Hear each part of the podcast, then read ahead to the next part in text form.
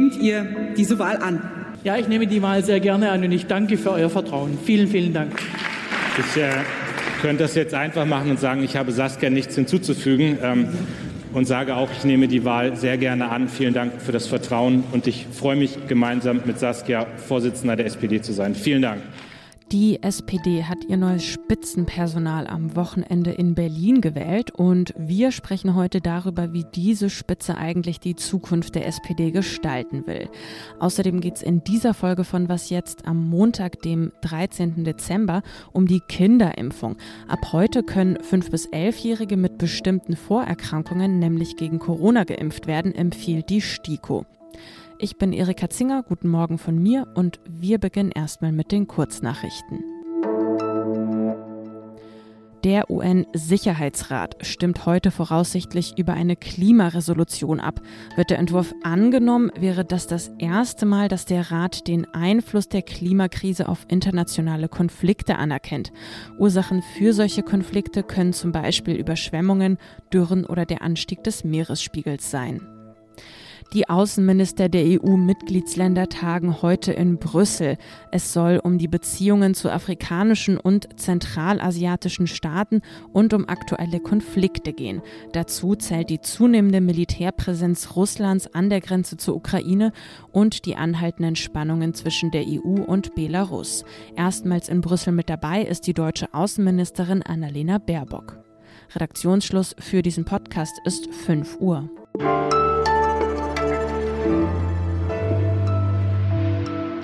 Ja, die Posten in der Regierung sind vergeben, die Koalition steht und nun hat die SPD am Wochenende ihr neues Spitzenpersonal gewählt.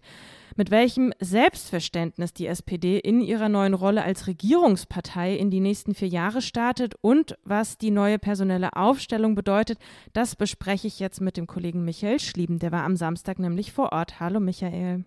Hi, grüß dich. Ja, mit Lars Klingbeil und Saskia Esken wurde eine neue Doppelspitze der Partei gewählt. Wie sieht denn die Zukunft mit den beiden aus? Was erwartet uns da? Naja, vielleicht nicht unbedingt was bahnbrechend Neues. Ne? Saskia Esken ist seit zwei Jahren Parteivorsitzende und Klingbeil kennt man als Generalsekretär. Beide haben sie auch auf dem Parteitag angekündigt, werden den Kurs der Regierung unterstützen und da vor allem sich dafür sorgen, dass das gut klappt jetzt mit der Kanzlerschaft. Klingbeil genießt jetzt in der SPD gerade einen hervorragenden Ruf, nämlich den, dass er für den guten Wahlkampf verantwortlich ist, den die Partei geführt hat. Er ist quasi der Manager, der sich die Scholz-Kampagne ausgedacht und orchestriert hat. Der Aufstieg, dass er jetzt Parteivorsitzender ist, ist gewissermaßen die Belohnung für ihn. Und Esken hat sich nach kurzer Bedenkzeit entschieden, nicht ins Kabinett zu wechseln, sondern eben auf ihrem Posten weiterzubleiben. Allerdings, was man aussagen kann, die haben jetzt beide keine herausragenden Wahlergebnisse erzielt. Sie kamen auf 76 Prozent ungefähr, er auf 86 Prozent. Ja, die meisten Beobachter hätten eigentlich mit noch besserem Wahlergebnis gerechnet, aber daran sieht man, dass eben noch nicht alles befriedet ist in der SPD und dass sie sich ihren alten Widerspruchsgeist in gewisser Hinsicht auch noch aufbewahrt hat. Hm. Jetzt stehen ja im nächsten Jahr vier Landtagswahlen an. Klingbeil will der Partei da auch zu weiteren Wahlsiegen verhelfen. Ein Sieg bei der Bundestagswahl, das reicht mir nicht. Ich will mehr, hat er da am Samstag gesagt. Wie will er das denn anstellen? Ja, genau. Also der Blick richtet sich jetzt erstmal aufs Frühjahr vom nächsten Jahr. Da stehen drei Landtagswahlen erstmal an, nämlich Saarland, Schleswig-Holstein und für die SPD das besonders wichtige Nordrhein-Westfalen. Und in allen drei Ländern hat die SPD gar nicht so eine schlechte Ausgangslage, weil Überall stellt die CDU noch den Ministerpräsidenten, aber die SPD führt aktuell in den allen drei Umfragen. Zusammengefasst heißt es, sie hat nichts zu verlieren. Und wenn es gut geht, gewinnt sie alle drei. Und was auch im Hinblick auf die Mehrheitsverhältnisse im Bundesrat und also für die gesamte Regierungsfähigkeit von Deutschland interessant wäre zumindest. Später im Jahr kommt dann noch die Wahl in Niedersachsen. Da regiert die SPD allerdings schon und das soll dann natürlich verteidigt werden. Aber die äh, organisatorischen Kraftanstrengungen richten sich jetzt erstmal auf diese drei ersten Wahlen im Frühjahr. Was ich ja ganz spannend fand, Klingbeil hat in seiner Rede auch eine geeinte Partei beschwört, jenseits aller Flügel. Wir sind eine Partei, hat er gesagt. Und auch der neue Generalsekretär Kevin Kühnert, eigentlich so der Revoluzer der Partei, der wirkte eher milde. Heißt das, ab jetzt wird es die nächsten vier Jahre eher ja, harmonisch zugehen? Ja, so ganz hab ich, haben wir ja gerade gesehen an den Ergebnissen, passt es nicht, nur Harmonie zur SPD. Aber es ist schon so, dass spürbar weniger Spannung auf diesem Parteitag war als bei früheren. Ne? Also in den letzten Jahren ging es bei der SPD um Regierungen, ja oder nein. Es traten unterschiedliche Parteivorsitzende gegeneinander in Kampfkandidaturen an.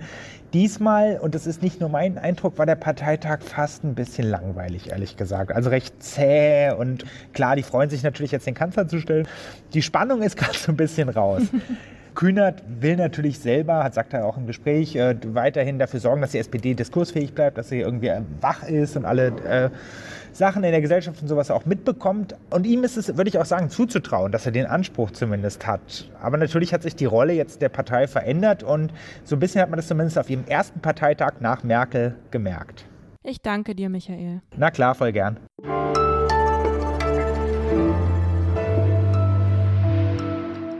Und sonst so?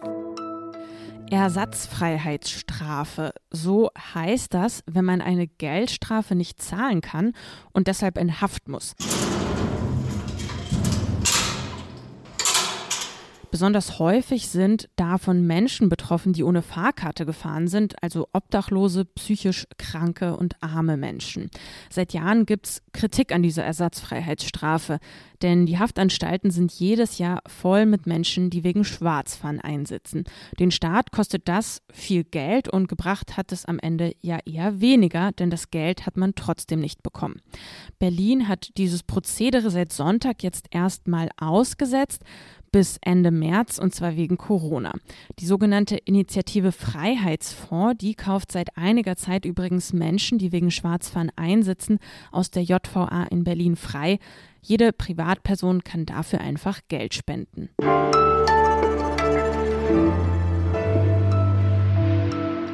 Seit August dieses Jahres empfiehlt die STIKO in Deutschland die Corona-Schutzimpfung für alle 12- bis 17-Jährigen.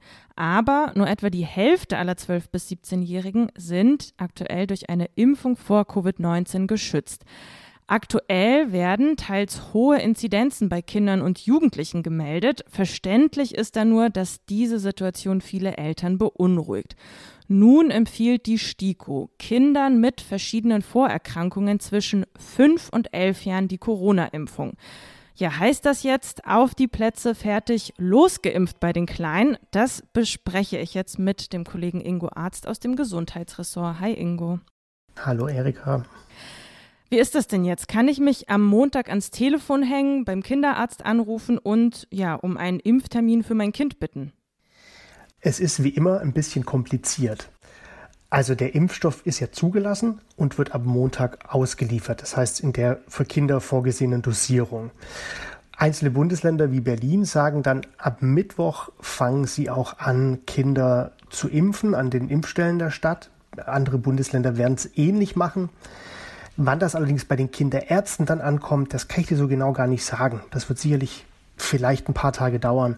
Dennoch mal anrufen und sich erkundigen, macht sicherlich Sinn. Allerdings, die STIKO empfiehlt ja keine generelle Impfung mhm. der Kinder. Also nicht einfach hingehen und impfen, weil es halt Sinn macht. Das heißt, da werden viele Kinderärzte auch erstmal noch äh, zurückhaltend sein, was die Impfung von Kindern ohne bestimmte Vorerkrankungen angeht. Hm. Ja, das ist ja ein wichtiger Punkt, den du ansprichst. Im Vergleich zu anderen Ländern braucht die STIKO ja oftmals länger, um eben bestimmte Empfehlungen auszusprechen. Dafür ist sie auch immer wieder in Kritik. Die Frage wäre jetzt, wie erklärt sich denn jetzt auch die Zurückhaltung bei der Impfung für 5- bis 11-Jährige? Also das hat zwei Gründe. Zum einen sagt die STIKO, die Krankheitslast für Kinder in diesem Alter ist sehr gering. Das heißt, die Gefahr an einer Corona-Erkrankung wirklich schwer äh, zu erkranken, ins Krankenhaus zu müssen und so weiter, sieht die STIKO als sehr gering an. Und wenn ich eine niedrige Gefahr habe, dann muss ich auch äh, schauen, dass das Risiko der Impfung möglichst gering ist, weil sonst schütze ich Kinder möglicherweise mit einem Impfstoff, der ein Risiko hat von einer relativ geringen Gefahr. Das macht keinen Sinn. Wenn die Gefahr hoch ist, dann kann ich auch ein größeres Risiko eingehen. Und da fehlen der STIKO noch die Daten. Also aus der Zulassung wissen wir, da sind 1500 Kinder geimpft worden. Da gab es keine Nebenwirkungen, also Impfreaktionen ja, ne, so Schmerzen an der Einstichstelle, mal Fieber und so, aber keine schwerwiegenden Nebenwirkungen.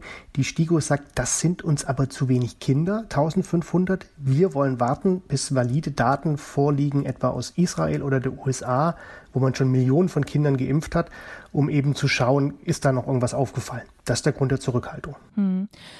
Jetzt haben wir ja die neue Corona-Variante Omikron, die bereitet große Sorge. Lässt sich denn schon sagen, wie sich Omikron auf die Krankheitsschwere bei Kindern auswirkt? Denn das könnte ja unter anderem ein wichtiges Argument sein, um sich dann für eine Impfung seiner Kinder zu entscheiden. Das lässt sich aktuell tatsächlich noch nicht sagen. Twitter ist da auch kein guter Ratgeber. Da ging jetzt mal so eine Befürchtung aus Südafrika rum, es könnten Kinder schwerer betroffen sein von Omikron. Das hat sich bisher überhaupt nicht bestätigt. Die New York Times beispielsweise hat da mal ein paar Krankenhäusern angerufen. Die haben alle gesagt, nein, das ist nicht der Fall. Es kommen halt gerade mehr Kinder ins Krankenhaus, weil einfach Omikron so ansteckend ist und sich auch mehr Kinder dann anstecken.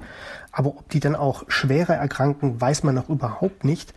Wir wissen, dass die Impfstoffe weniger wirken. Das gilt schon als relativ sicher, dass man sich boostern lassen sollte für einen guten Schutz. Aber es gibt bisher keine Hinweise, dass Kinder irgendwie besonders gefährdet seien. Ingo, ich danke dir. Ja, danke dir auch. Tschüss. Weitere Antworten rund um das Thema Kinderimpfung, die finden Sie auf Zeit Online und den dazugehörigen Text, den packe ich Ihnen in die Show Notes. Und damit endet diese Was jetzt Folge am Montag. Heute Nachmittag begrüßt Sie dann meine Kollegin Simon Gaul. Schreiben können Sie uns wie gewöhnlich an wasjetzt.zeit.de. Kommen Sie gut in die neue Woche. Mein Name ist Erika Zinger. Tschüss und machen Sie es gut.